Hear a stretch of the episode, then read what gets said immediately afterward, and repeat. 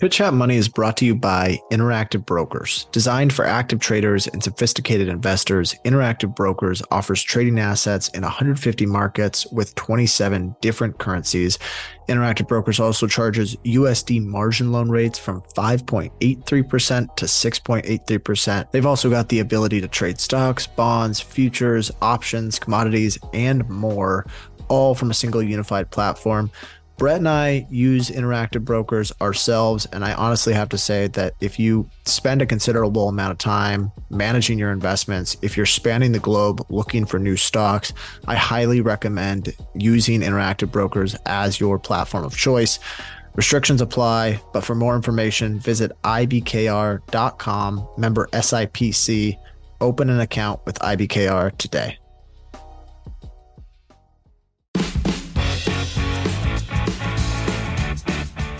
Welcome to Chit Chat Money.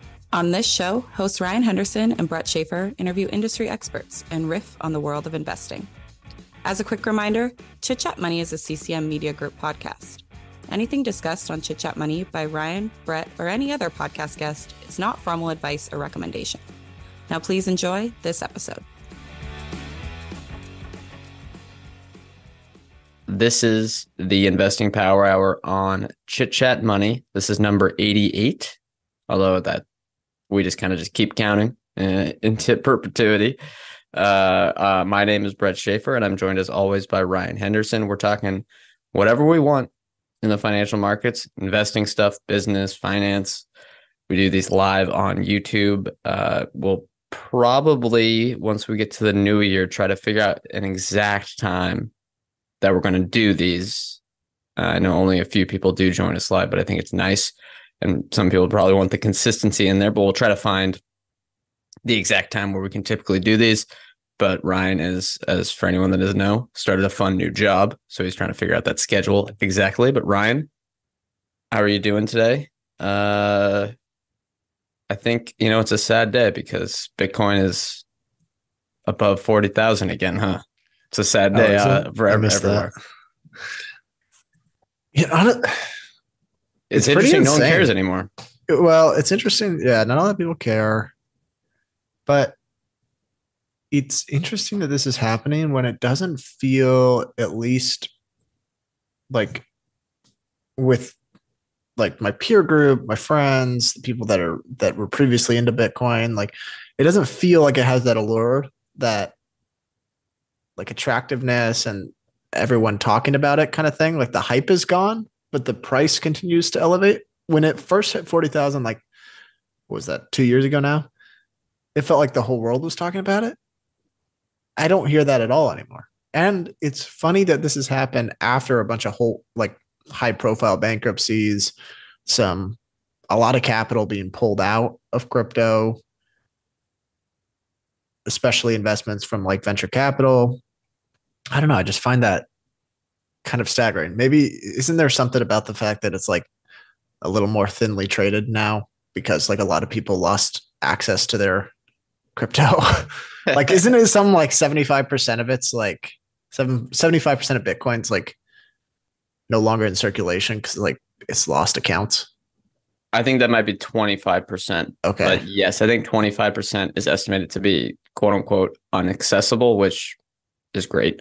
But I think you are onto something. Well, well, maybe not even onto something. This is something that's been studied, reported on for a while, is that there is a, quite a bit of wash trading within the crypto world. So you just have seven or eight entities trading back and forth, back and forth. And oh, wait, hey, the prices are ripping. This is the, the this is the future, guys.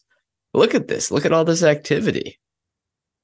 But that's really it. I don't think we need to talk about it. As I said, uh, no one seems to really care anymore. But I thought it was just a sad day. We're seeing lots of emails, lots of tweets. Everyone's coming out of the woodwork. Jack Dorsey, Brian Armstrong, all the good stuff. They're like cockroaches that are coming out of the floorboards. Uh, I didn't even look at the document today, but did you have any topics that you wanted to go through? I'm going to pull it up right now. Yeah, I got a couple. Uh, I mean, the big one and the one that we kind of talked about, and I, I don't know if we called it, but we were definitely speculating about it, is that a lot, Hawaii or Hawaiian Airlines was acquired Uh, it was by Alaska Airlines. We thought, we kind of speculated it was either going to be by Alaska or one of the big four. And we did a show on Hawaiian. And I mean, the gist of it is that it was doing six billion dollars in revenue. It had a loyalty program with a lot of members on it. It had card holders that were frequently flying and, and racking up miles on Hawaiian Airlines. Good brand. Decent brand.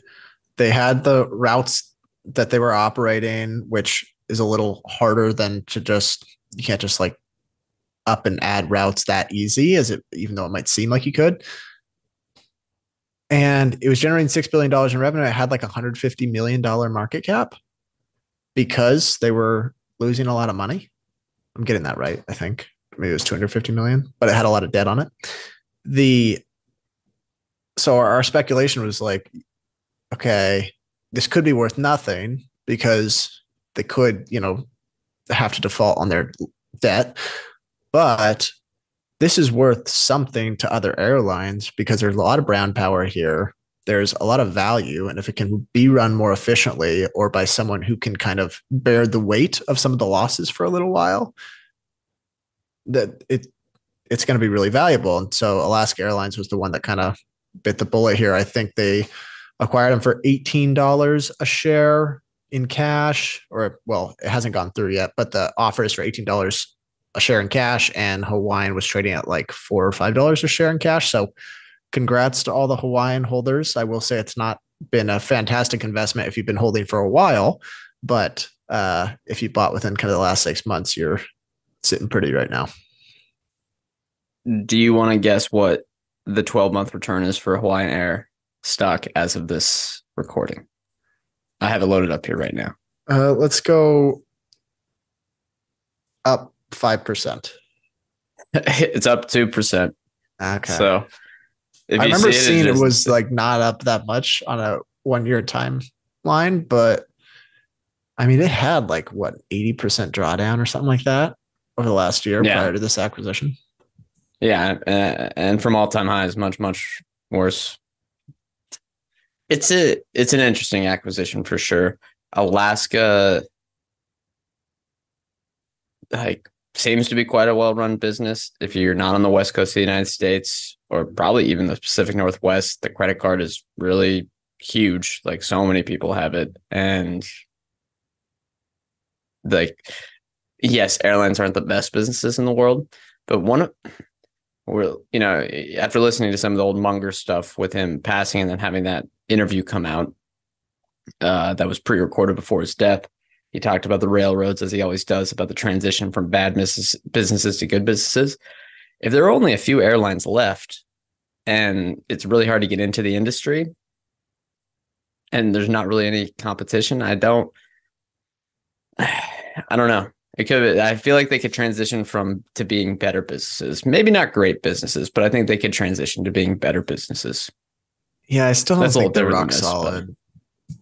It's still like, even if you do have the miles and the big credit card bases, if you do start to rack up prices, which is ultimately going to be the one of the big ways for them to grow. Like, let's say there's four big airline or. Uh, Yeah, four big airlines in the U S. I know that's not what it's going to be. I think it's probably going to culminate in like five.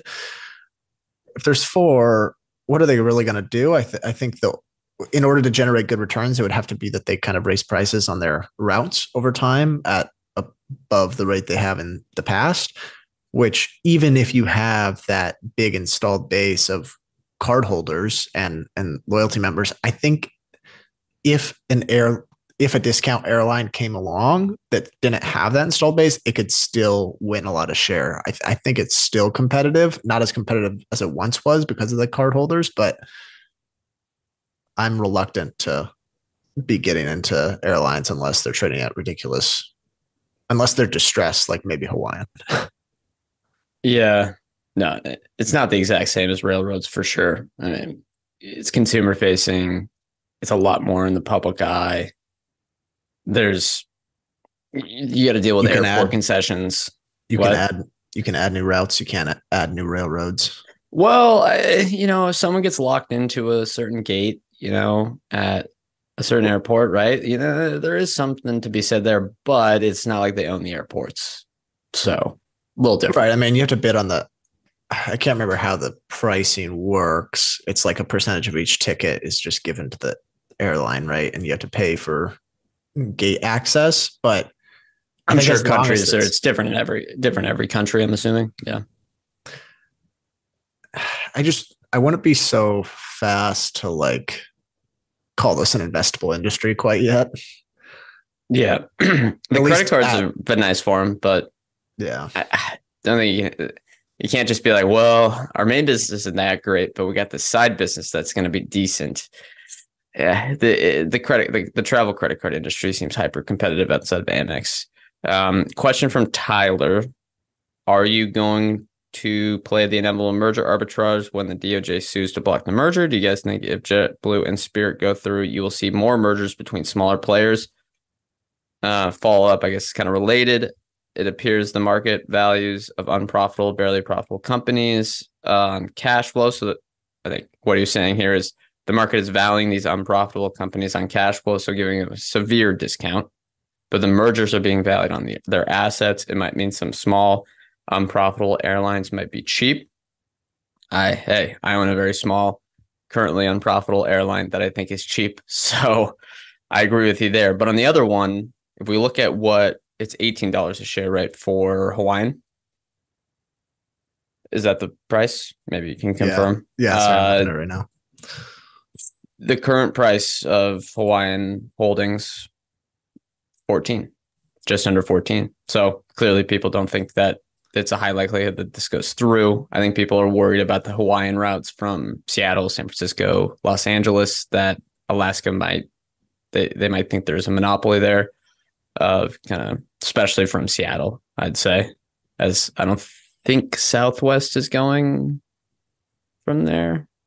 They were. I guess I'm not an expert on all these routes, but they might argue that there's only two players left with Southwest and Alaska there, and you wouldn't want to go from a two, a three player to a two player industry. But I don't know. I don't know why still this the, one goes still through. the fifth large, still either the fifth or sixth largest domestic carrier. Chit Chat Money is brought to you by Interactive Brokers. Designed for active traders and sophisticated investors, Interactive Brokers offers trading assets in one hundred fifty markets with twenty-seven different currencies. Interactive Brokers also charges U S D margin loan rates from five point eight three percent to six point eight three percent. They've also got the ability to trade stocks, bonds, futures, options, commodities, and more, all from a single unified platform. Brett and I use Interactive Brokers ourselves, and I honestly have to say that if you spend a considerable amount of time managing your investments, if you're spanning the globe looking for new stocks, I highly recommend using Interactive Brokers as your platform of choice. Restrictions apply, but for more information, visit I B K R dot com, member S I P C, open an account with I B K R today. This episode is brought to you by Reese's Peanut Butter Cups. In breaking news, leading scientists worldwide are conducting experiments to determine if Reese's Peanut Butter Cups are the perfect combination of peanut butter and chocolate. However, it appears the study was inconclusive, as the scientists couldn't help but eat all the Reese's. Because when you want something sweet, you can't do better than Reese's. Find Reese's now at a store near you. It's not like Southwest buying it or Delta buying it. Yeah, this I, I it is. Look, there could be some legal stuff. Monopoly. I could yeah. see that argument. I think this will probably have more difficulty passing than the JetBlue Spirit one, based on our conversation with Andrew Walker. But it's still, I still kind of look at it as we're really going to prevent the seventh largest domestic carrier from buying this eighth largest or whatever. Like, I don't know. It feels kind of like uh, pointless. Like, let yeah, them acquire it's, each it's other. Because yeah. I imagine that it's got to be possible for Delta or American or Southwest to add those routes from L A to Hawaii, Seattle to Hawaii. Well, who killed Hawaiian? Southwest. And probably Alaska to some extent, yeah. Yeah, it's a little bit of an extent there. Yeah, Tyler says Alaska and Hawaiian have much more market overlap than Spirit and JetBlue, so they'll definitely suit a block. I did read that they only have twelve or maybe it was eight overlapping routes, so I think they could do some sort of... Yeah, but they don't have that many there. routes. Like, there Hawaiian aren't that many routes to Hawaii to begin with. But I think, honestly, they can make a ch- uh, pitch that it's going to be beneficial for the consumer, because then they can say, look, we have these West Coast Alaska kind of core customers, members who might be, you know, I, I'm one of those who, oh, okay, hey, like, we're a Hawaiian partner now. We can offer them better deals to go to Hawaii and then also to Asia Pacific, because that's a big part of Hawaiian's business is going from the Hawaiian Islands out towards Japan, Australia, et cetera. But yeah, who knows? I think it's too early to tell, but it could be a fun, I think, merger arb opportunity. I think what's interesting is Hawaiian's still going to operate, right? And there was a decent thesis. I, I wonder what in the deal the the breakage fee is going to be, because that could be ex- extremely helpful if Hawaiian, like, the deal breaks in Hawaiian trades back to like five dollars a share and they have way more cash on the balance sheet. Yeah, I mean, that could be the difference between them surviving or not, or yeah, having, exactly. having to go into, you know, Chapter eleven. The it, I would be surprised if the break fee is like bigger than, I don't know, one hundred, one hundred fifty million. Were you surprised that they Alaska wasn't able to get them at a lower price? Yeah. But there is like, there is, Hawaiian is a lot more valuable under Alaska, right? Because I I think so, yeah. Okay, first of all, there's value in the planes. They own majority of their jets. I think they lease a couple from Airbus, but for the most part, they have actual physical planes that they own. They have the, uh, I don't know, experience of operating those routes and the consumer kind of mind share when they go to Hawaii to, to book with Hawaiian. That's really valuable. And part of the problem right now for Hawaiian is it seems like, and it always feels like this with airlines, there's some supply chain issues, right? They weren't able to get all their jets up and running. One of their big airports was not fully operational for a while. Um, They were having some engine issues with Pratt and Whitney. That they, they weren't able to get those jets into operating in the fleet. So a whole bunch of like short-term stuff potentially, but they're running low on cash and they can't burn that much cash for a while. But if they get back to profitability levels that they had, I think they were earning like two hundred, three hundred million dollars and kind of between twenty fifteen and twenty nineteen, two hundred, three hundred million dollars a year. I mean, Alaska has the ability to wait longer than Hawaiian does on their own. So it doesn't, I think Hawaiian probably knew that. Uh, but at the same time, yeah, I guess four times roughly the current stock price seems like quite yeah. a buyout for a business that's in distress territory. Yeah. I, I mean, because you're not really buying it at a distress might have been.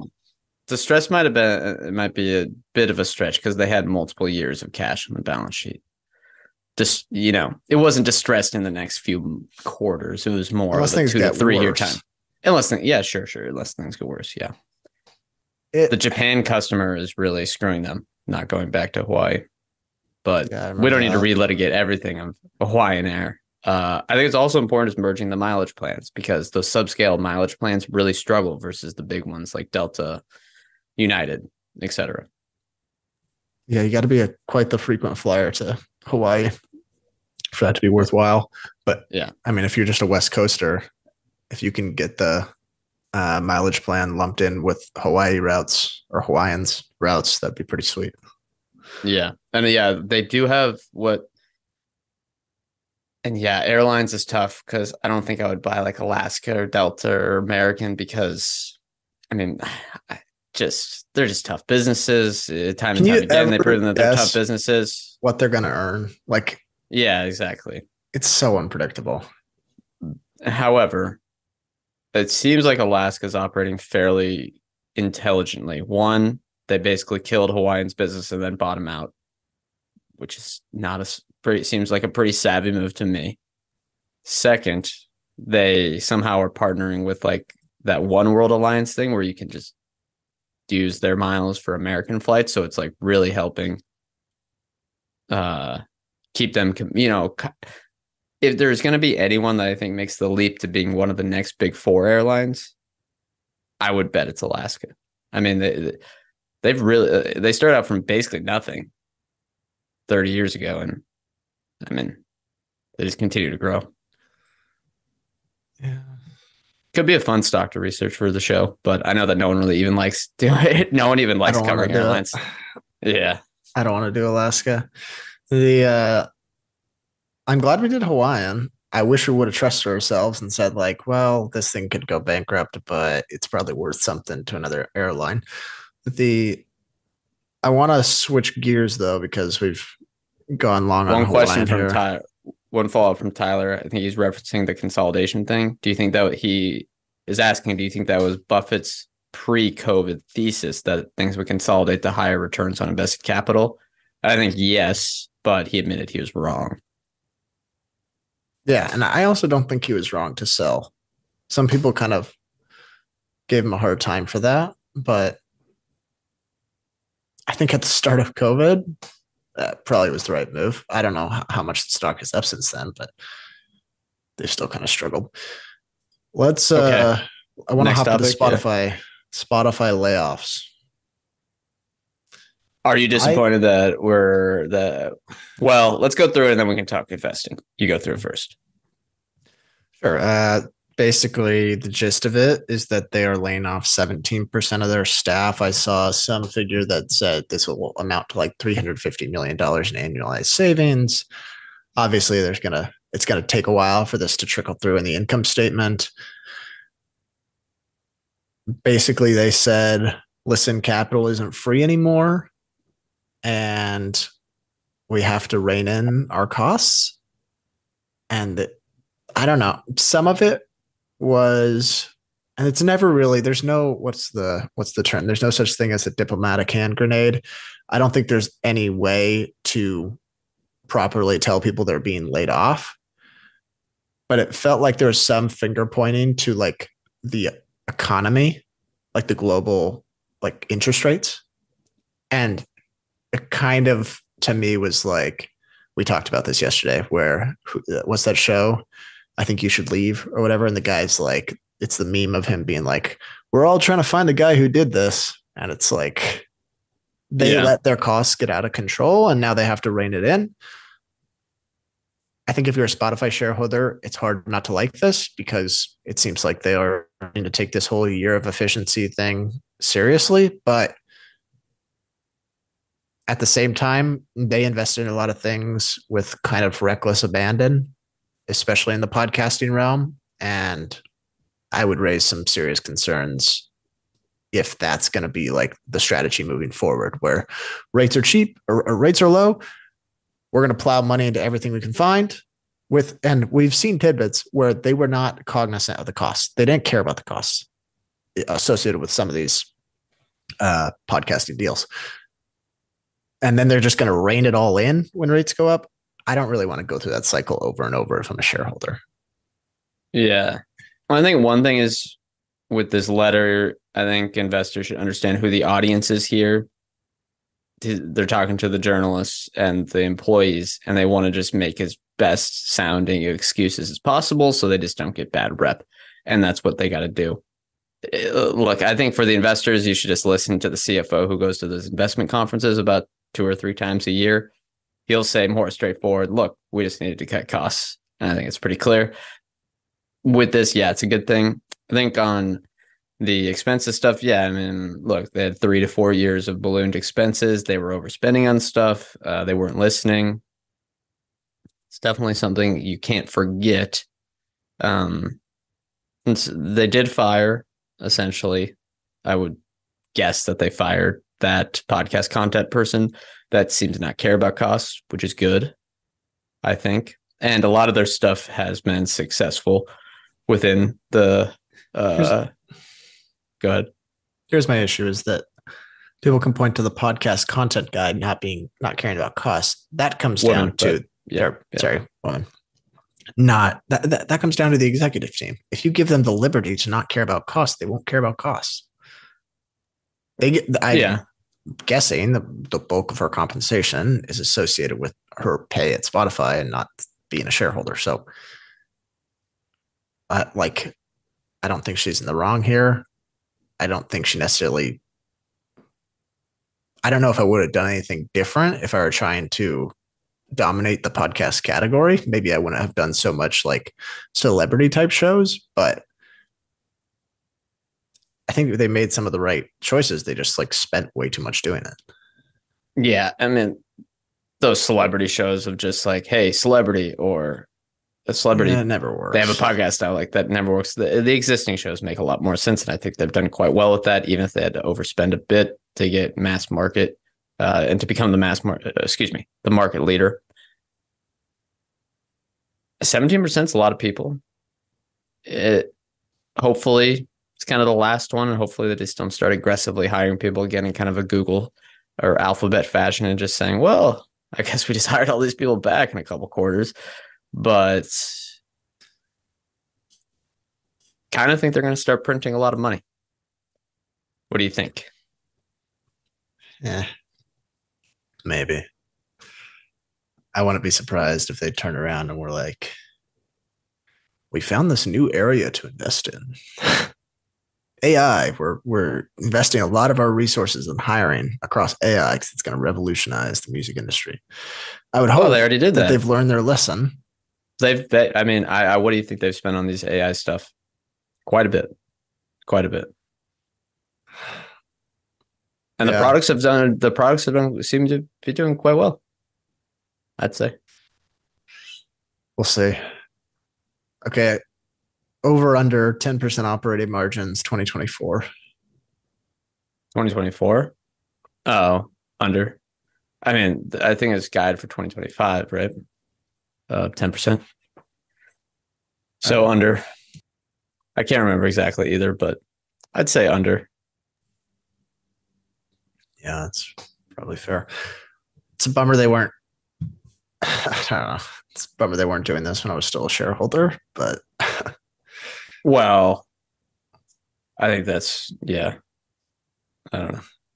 I no, Not like, uh, no, it's a bummer for me that they weren't doing this when I was still a shareholder, because maybe I would have seen like the light at the end of the tunnel here. But it felt like, because coming into this year, they talked a lot about like efficiency and like being resourceful and maybe cutting costs. And we didn't really see it until basically the last couple of months. We really started to see it trickle through in the income statement. And I think it was just, wish I would have, uh, wish I would have stuck around a little bit longer, but it seems like they're finally putting their actions behind their words with the whole resourcefulness, efficiency stuff. Yeah. How would the, you, oh God, how would you deliver news like this? I I don't know if you can do much better than Eck did here. I mean, you can quibble with some of the word choices. Uh, I like how he was saying, essentially, we just have a lot of people doing work around the work, which I was like, hey, does he listen to us? Because that's one of the things I like to say is we need all these people to manage all these people. Uh, but like he's talking to the employees. You're firing fifteen hundred people. You're disrupting their lives. You got to try to be as focused on them as possible and saying, taking ownership of the mistake and saying, look, we like things were different. Yeah. It might be a hollow excuse to say that the cost of capital is changing things because I don't know if that's actually the reason. Uh, but it's, it's, it's hard to say like, look, we hired too many people. That's it. Uh, you got to try to hopefully explain it with people. I would have no idea. How, is there a good way to do it? No, I think the best way is to not, is always be a little behind on hiring, right? Like some of these companies say, does Netflix ever do a layoff? No, because they are very, very efficient with how many actual numbers they have on their, on their team. Tyler says Google's employees started sweating when they read X letter. Here's the thing. And, so, and Salesforce's. the, well, Salesforce has gone through this. I mean, they did a big layoff with the activist stuff, right? ten percent. Did they? Uh, they've done some layoffs. Yes. Uh, I uh, want to table that. There's some funny stuff with Salesforce, but can continue with Spotify. We'll do, hit that next. Like, I'm thinking if I'm a, if I'm an employee at Spotify, and even kind of reading this letter, it made me, I don't know if it was like inspired, but it makes you think like, I don't want to be in that situation. I don't want to be one of the people that gets laid off. And it kind of, I would imagine, inspires you to work a little harder.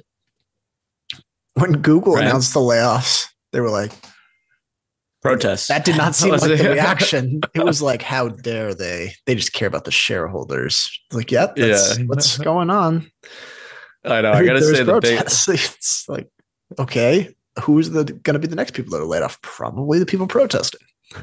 I know. The I got to say the the big tech. It's not a nonprofit.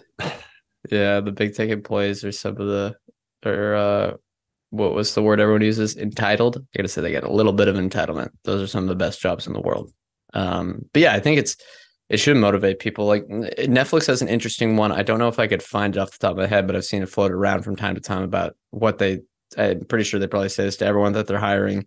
They posted, I think on the investor relations page is like, we're not a family, we're a team. The team is trying to win and we're going to have people that support the team and contribute the most to the team the best, but it's not about hiring people and being a part of the family.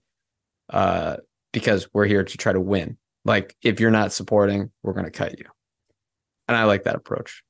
Like, you can't just go in and say, oh, we're all one big family. Oh, it's all right. It's not. You have that outside of work. Yeah. Uh, Netflix seems to be kind of the most blunt about it. They, they, I mean, they state it from the get-go. They're like, listen, we not only want to be good at hiring, but we're going to, Uh, there's value adds in firing too. Like if you're not contributing enough to the team, like we're we're gonna be we're gonna try to be methodical about firing as well. And, and they actually, yeah. I think there's like spots on their website where they talk about that. The difficulty, I think, if you signed on as a Spotify employee or a Google employee, is there is that talk about family. It's like the you're right. part of like the Google Spotify family. Like we're. We're building this together. And it's like for them to flip the switch and say, well, you know, they raised rates. What are we going to do? Now we're a team, like go get another job. It's kind of like, then I'd be a little more frustrated. But if you're at Netflix and you kind of know it going in, I don't know. Yeah. Yeah. It's an the, expectations thing. Yeah. I think what's interesting is Netflix is like, look, we're paying you guys like professional athletes. We might be a little bit harsh in treating you. Kind of it is. It's not the perfect analogy, but you know, it might be a bit cutthroat if we're paying you five hundred thousand dollars a year. Yeah, yeah, it is. Did you ever watch the BlackBerry movie when they offered everyone ten million dollars a year to switch to them? Did you see that? No, no. You should watch it.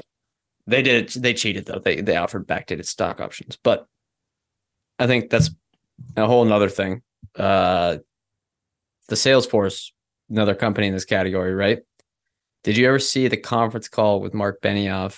I think it was the latest one where they talked about their adjusted operating margin hit thirty-one percent this quarter. And he was on the call and they're like, wow, like you're really hitting your profit numbers. What happened here? And he was like, you know, I'm just surprised and shocked at how profitable this business can be. And it's like, we didn't even do that much. And we're just so profitable. For example, they did, they did an ad on the, The Orb in uh, Las Vegas, which uh, also Autodesk did. If you didn't see that too, that's nice. What a stupid ad. Give you some money. Sorry, probably for both yeah, businesses, but I, I imagine it's specifically for Autodesk. Like, who are you? Who are you targeting? Apparently, they had the major conference in Las Vegas that um, weekend, but still, like.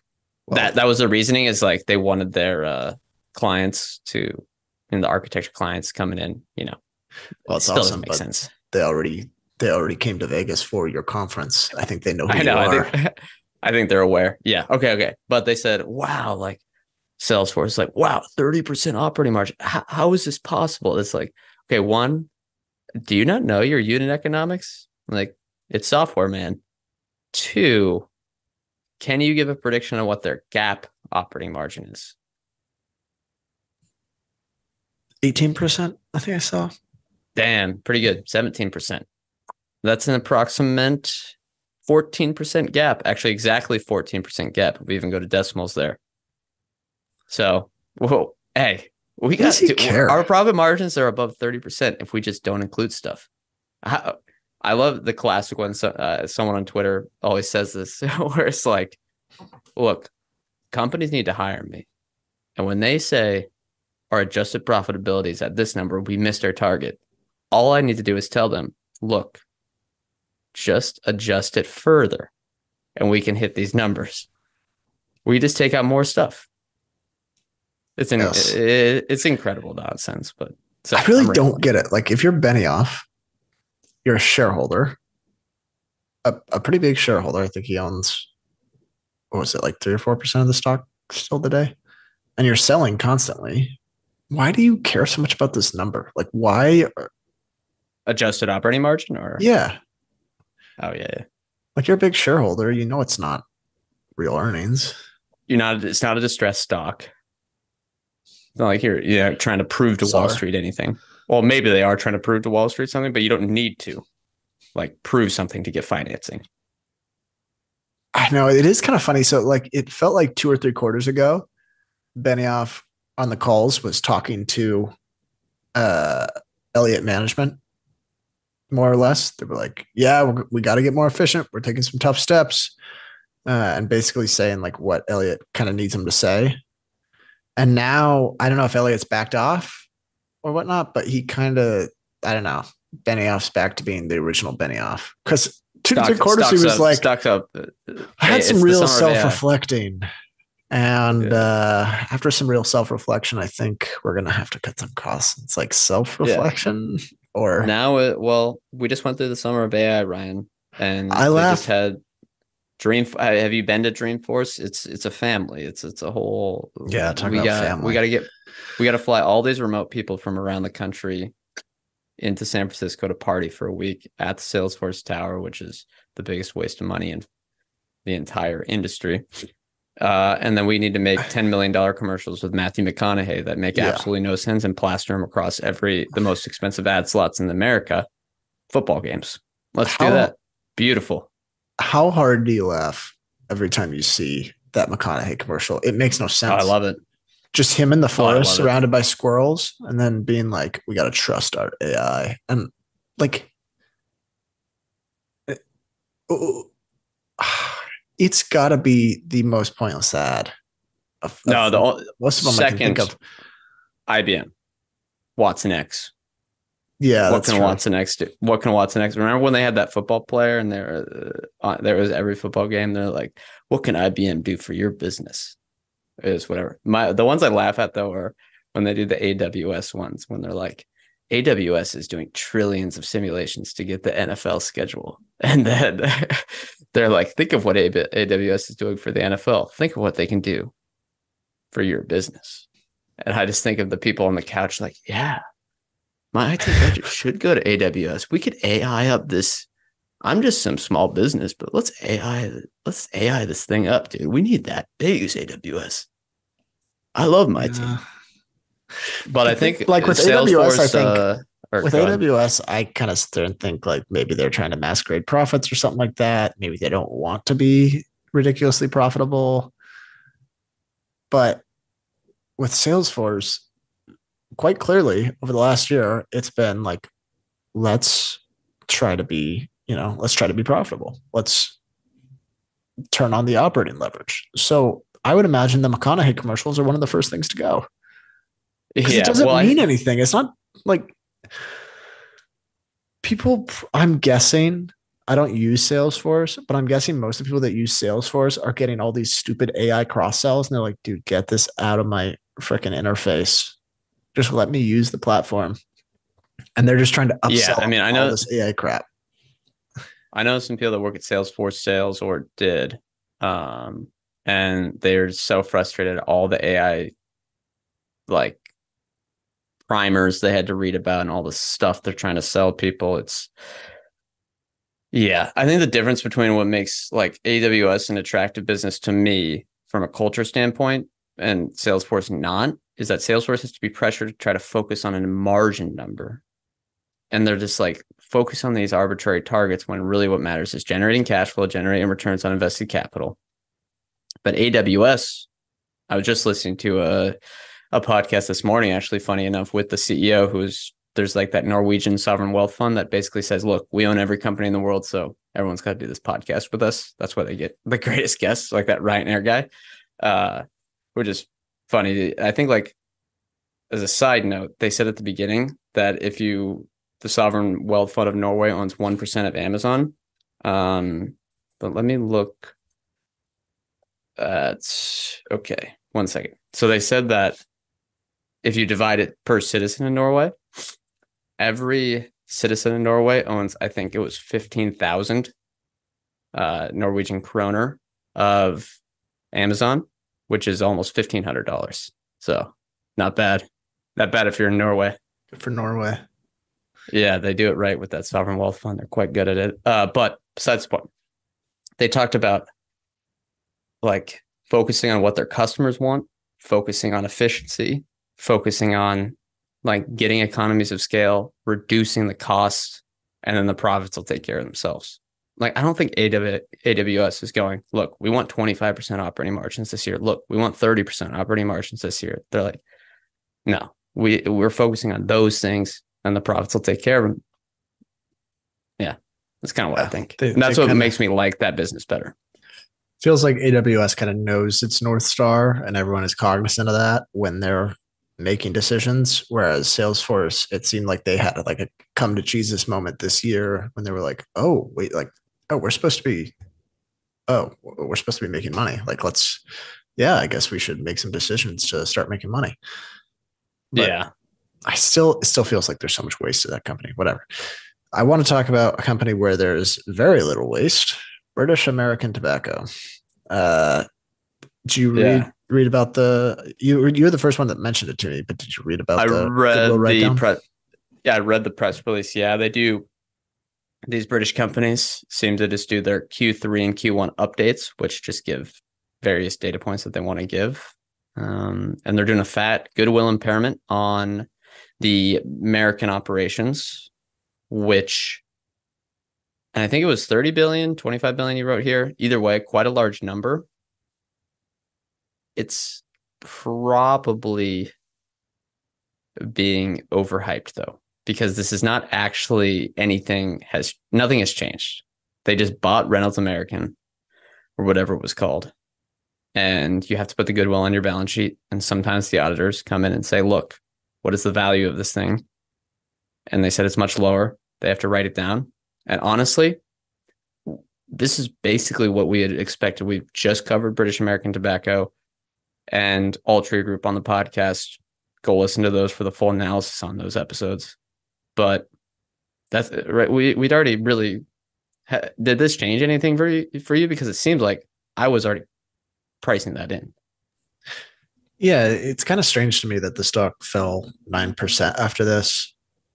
First of all, like, I don't think anyone that owned this stock was owning it for Reynolds. And what are some of their other American brands? Uh, I'm blanking on them, but well, the, Ameri- that's a, that's the parent, the parent, the the that's the parent company, Newport Camel.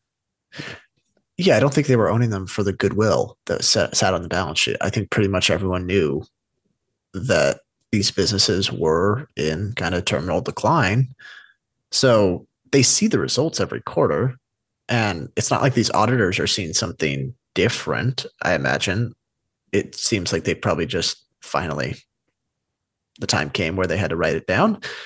The other part that I thought was funny was British American Tobacco fell nine percent and then Altria fell like three percent, which maybe you can make a case that if, if there's something in the write down that is attributing like bigger volume declines than expected, then right. it, it impacts Altria as well. but Philip Morris declined, and Philip Morris doesn't have an American cigarettes business. So why is oh, that and, down and, one and a half percent? Interesting. Yeah. Yeah. I, I don't think they changed guidance too much. I mean, I, I, the U S market is, is a big struggle, and we'll probably get to this, I think, because I have a tweet from uh, one of our, let's say, colleagues in the FinTwit universe. Yeah. I don't th- honestly think this is a big deal. And, and if they can use the tax write-off as an advantage, some sort of deal, like, look, it's probably good. Write it all down. I don't care.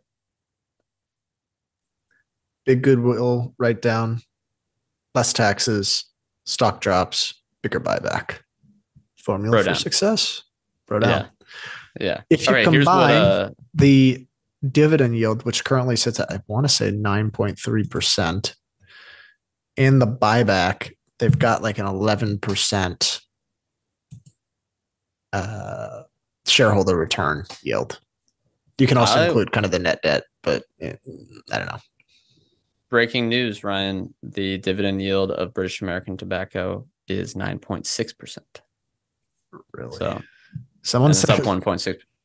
I, I mentioned this, and a bunch of people were like, yeah, it's a trap, though. The dividend will get cut. And it's like, why would the why would the dividend get cut? They weren't paying it out of their goodwill.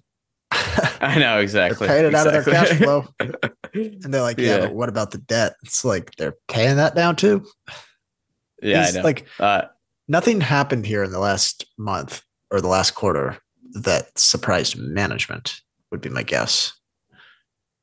Like nothing yeah. fundamentally in the American cigarette businesses like changed, I would guess. I do think the disposables is a problem for them. And I, I yeah. still, we, I expressed some of these concerns on our last episode that in America right now, it seems like the volume declines make these a more difficult investment than they've been kind of in the past. Like at ten percent volume declines, it starts to get a little more difficult to shake out the math to revenue growth. But yeah. That I don't know. I wouldn't be. It's not the goodwill impairment that would be worrying me. Yeah, and what was it a month ago that we did British American Tobacco? Maybe less. Honestly, I can't even remember at this point. It. I don't think anything's changed from that episode, which is quite interesting. But we'll say from one of our FinTwit colleagues, this is the uh, tweet. He's got a private account now, so might not just say his name. One thing I will say about British American Tobacco, they have a comment on being fifty percent smokeless by twenty thirty-five. For more context, they say that now their goal is to have uh, fifty percent of their revenue in twenty thirty-five from non-cigarette business, essentially. And he said that's a long ways away. Philip Morris International is going to be fifty percent for these new categories in two to three years. Uh, meaning Philip Morris is kind of light years ahead of this field. Now, if you look at kind of the stock charts, Altria uh, and Imperial, the total returns over the last ten years have been way better than Philip Morris International. So like, even if they're light years ahead, the stock chart actually hasn't done. The stock hasn't even done better, but it's quite interesting to think about. I think what's interesting is they could definitely hit this fifty percent target, but I, I, you know, like that uh, the Anakin and Padme meme, where it's like, and it's going to be from growth of smokeless, right? You know, because yeah. I wonder if the cigarette business collapses by twenty thirty-five, then they could easily hit fifty percent, right? Yeah, this is a good point. The the Philip Morris, uh, smokeless becoming fifty percent of the portfolio, they're doing that while volumes of the cigarette business are basically flat. Maybe they're down a little bit, but they're not seeing steep declines like a lot of the American cigarette manufacturers are. Whereas British American Tobacco is saying fifty percent and they're no, nowhere near it, while the uh, while the cigarettes business is declining quite sharply. So I would say, I don't, it feels like Philip Morris is kind of light years ahead on these newer nicotine initiatives. And we've talked about that before, where the returns are different. The re- return profile has been way better for Altria and I think you said Imperial, but than than Philip Morris. I just I can't help but think it looks a lot different over the next ten years. And part of that is because cash from Philip Morris has been invested into things like Swedish Match and Icos, uh, Icos, and building out these much better businesses that should be major cash flow drivers for Philip Morris over the next ten years. And hopefully that cash flow will continue to get dividended and dividended out and bought back. If only they didn't have the darn currency exposure. That's a big, so does it's a big one. No, not Altria. No one, I, like, I know, look, Philip Morris, the currency exposure for a company like Philip Morris International is legitimate. Yeah. And geopolitical too. Yeah. Is Russia. It, is yeah, it legitimate yeah, for? Yeah. Belarus. You got the Middle East. You got Pakistan. You got like a lot of the revenue yeah. comes from markets where you would not be shocked if the currency devalued by one hundred percent. I don't know. I, I kind of hear that. I think, like, how's it any different? Or I think, how's it any different for some of the other stocks in our portfolio? Like, well, like it, it's just because their exposure is not, it is to a lot of areas that are not as, they're just a little riskier. Yeah, but the bulk of their business isn't. Yeah, I guess a lot of Europe exposure. I don't know. Like, how's it different for L V M H? They've got well, whatever five five percent currency. I'd be a lot more confident in the Ch- Japanese and Chinese currencies than uh, than Pakistan and Nigeria, to be fair. Yeah, but I, I, I mean, Japan's probably a big market for Philip Morris as well. Right? That's true. That's true. That's true. Yeah, they got yeah wide ones. Okay. Anything else on that? We got a couple of questions I think we could hit. Oh, all right. First one. I think this is a new listener, so thank you. Or maybe someone first time joining. Are you guys buying Coupang on this dip? Uh, well, I own it. I bought it recently. It has, I guess, the last month or so. Sometimes it dips just because the currency stuff with Korea, but I really like this business. And it's one I'm going to keep following. Sure. You have never owned it. Was there anything that's a holdup for you? No, I own it. It's one of four oh, stocks own I own in my Roth I R A. The there we go. So hey, both buyers now. Yeah, yeah. After after we went over the business, I want to say was that three months ago about shares. I don't know, it feels very difficult to displace them in South Korea, and I've been pretty impressed by their wallet share that they've been able to garner and continue to grow, even within their, like, you would look at them and you say thirty-four percent of South, the entire South Korean population are active users on Coupang. If they're, they and that's even not before counting double memberships or, you know, you know what I mean? Or family use. Yeah. I mean, as a percentage of households, it's probably much higher. So you would think, like, what ridiculous saturation, but they've actually been able to grow users in spite of that. Now, some of that might be coming from the international markets, but also that revenue per household and the wallet share they're getting just continues to grow and grow. And there's, I can't remember who had the quote, but basically it was like, great management teams and great businesses always find a way to expand their T A M. I don't yeah. think saturation should be the biggest concern here. I think there's ways they can drive incremental Uh, revenue and margin enhancing features across the platform that will help deliver good returns, even though, you know, they have whatever fifty percent already of the available shoppers, probably more in South Korea, using the platform. Yeah. And it's, I like the management team too. I agree with all that. Uh, we have a comment here that they are apparently doing good, well in Taiwan now. They did mention it on the conference call. They're going to invest more into that category. That's why their emerging offerings uh, is like losing more money, but they say they're getting better returns than they did in the early days with Coupang in South Korea. So I think, look, the losses will honestly a good thing if revenue is growing higher in that category and losses accelerate, because they can weather that for the cash flow that the South Korean operations generate.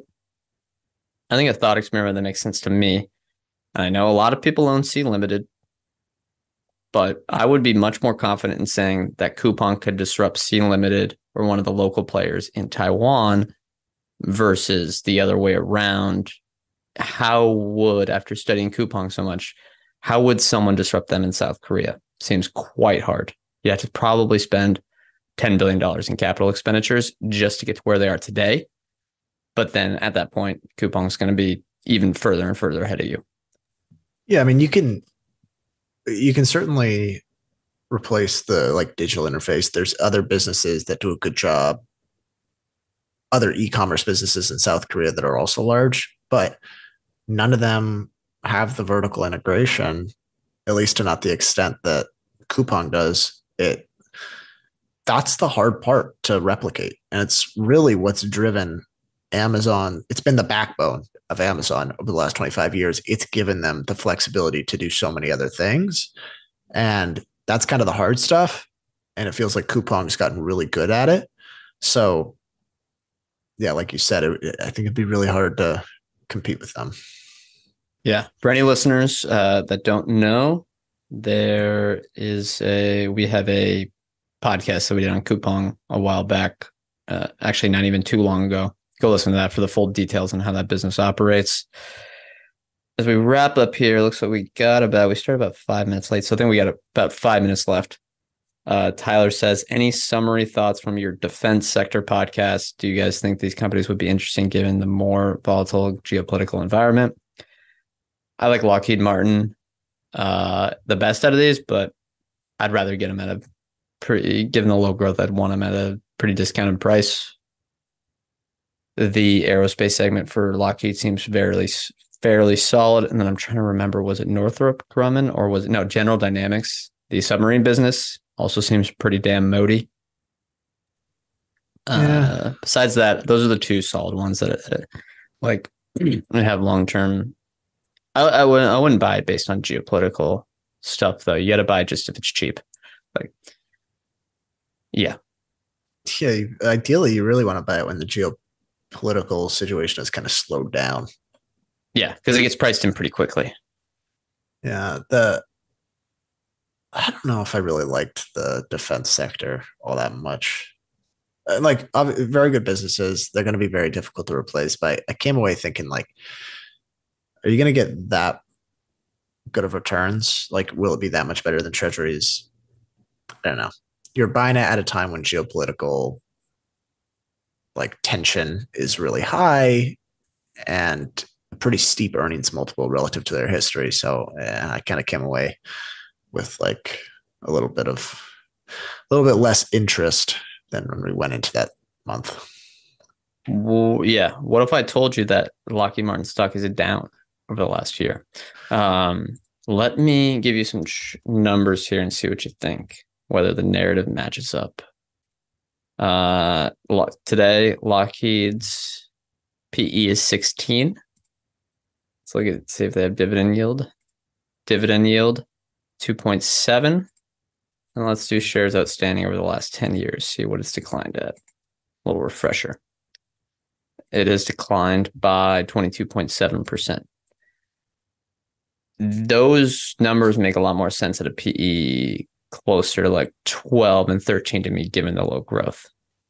Sixteen, yeah. Like, I think it's going to be hard to lose money. And if, again, this is a classic example of what's your time horizon?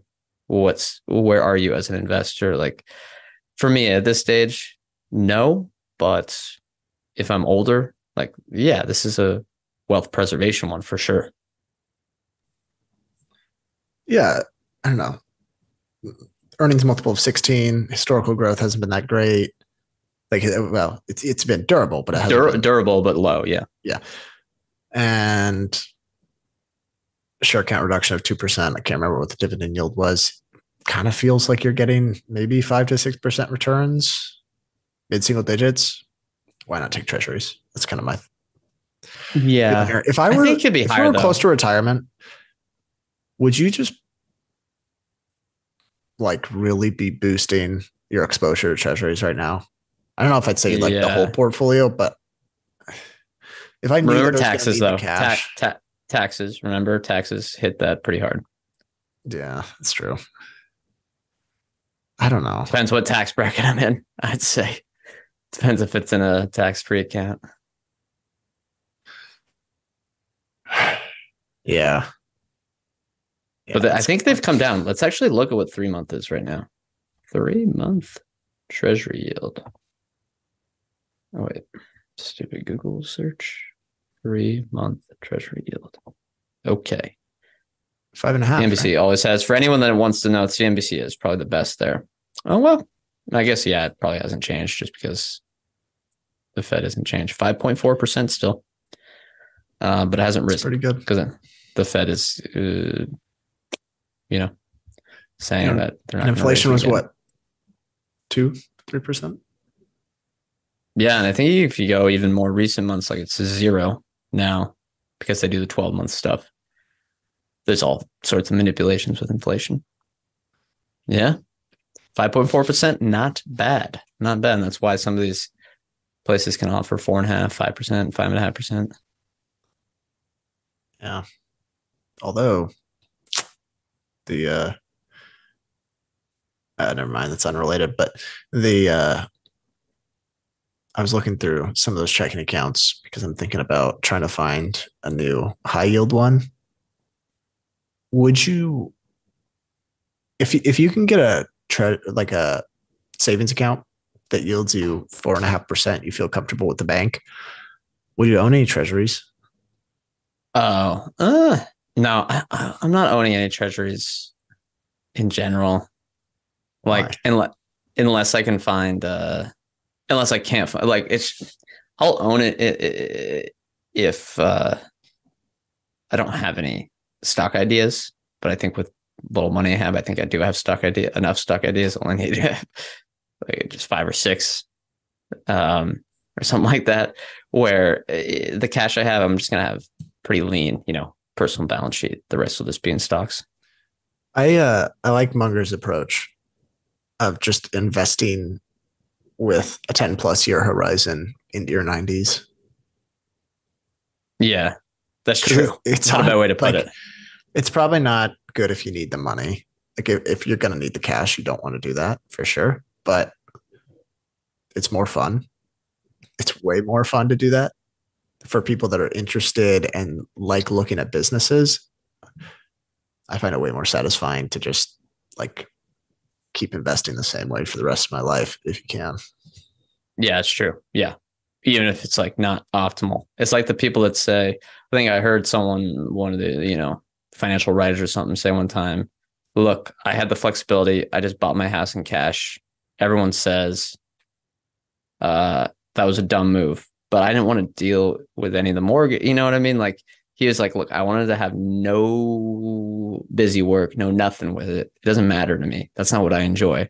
So I eliminate all that time of just managing this mortgage and stuff. And he just bought the house with cash now. A lot of people don't have that flexibility, but I think it's a similar thing. Where it's like, okay, look, is it optimal for Munger to sit in treasuries? Probably for his family, but what does he enjoy doing?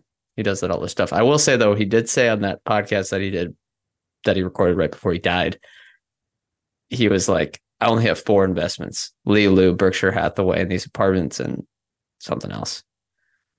And I was like, Berkshire Hathaway's that's not like, oh, I just own four stocks. Like one, Li Lu is investing in a lot of stuff. And then Berkshire Hathaway is definitely not like, oh, I just own one stock. He was kind of implying that he only has his eggs and he has four, you know, kind of four baskets. Like when people say don't put all your eggs in one basket, oh yeah, the other one's Costco. And uh, we're going long here, but I don't know. I would take that away and say, look, I only need to own four stocks. Yeah, that was a good interview. I like that. They, at the end or at one point they're like, he's like, I think John Collison asked like, you're on the board of Costco, right? He's like, yeah, I'm sort of the elder member. Yeah, it's like ninety-nine and it's a couple of days away from his passing. It's just kind of, I don't know. It's so funny that he was so sharp right to the end, very end, but yeah, good for him. Good for him. Yeah. Uh, all right. Uh, that's going to do it. I will say if you like our podcast, you should listen to some of our friends at the J Rowe Show and the Smattering. Smattering's been doing good stuff uh, and we're going to actually probably have one of their shows in our feed as a little teaser to go, you know, hopefully inspire you guys to listen to them. But the J-Ro show just had Chris Bloomstrand on. Go search that wherever you listen to podcasts and subscribe there.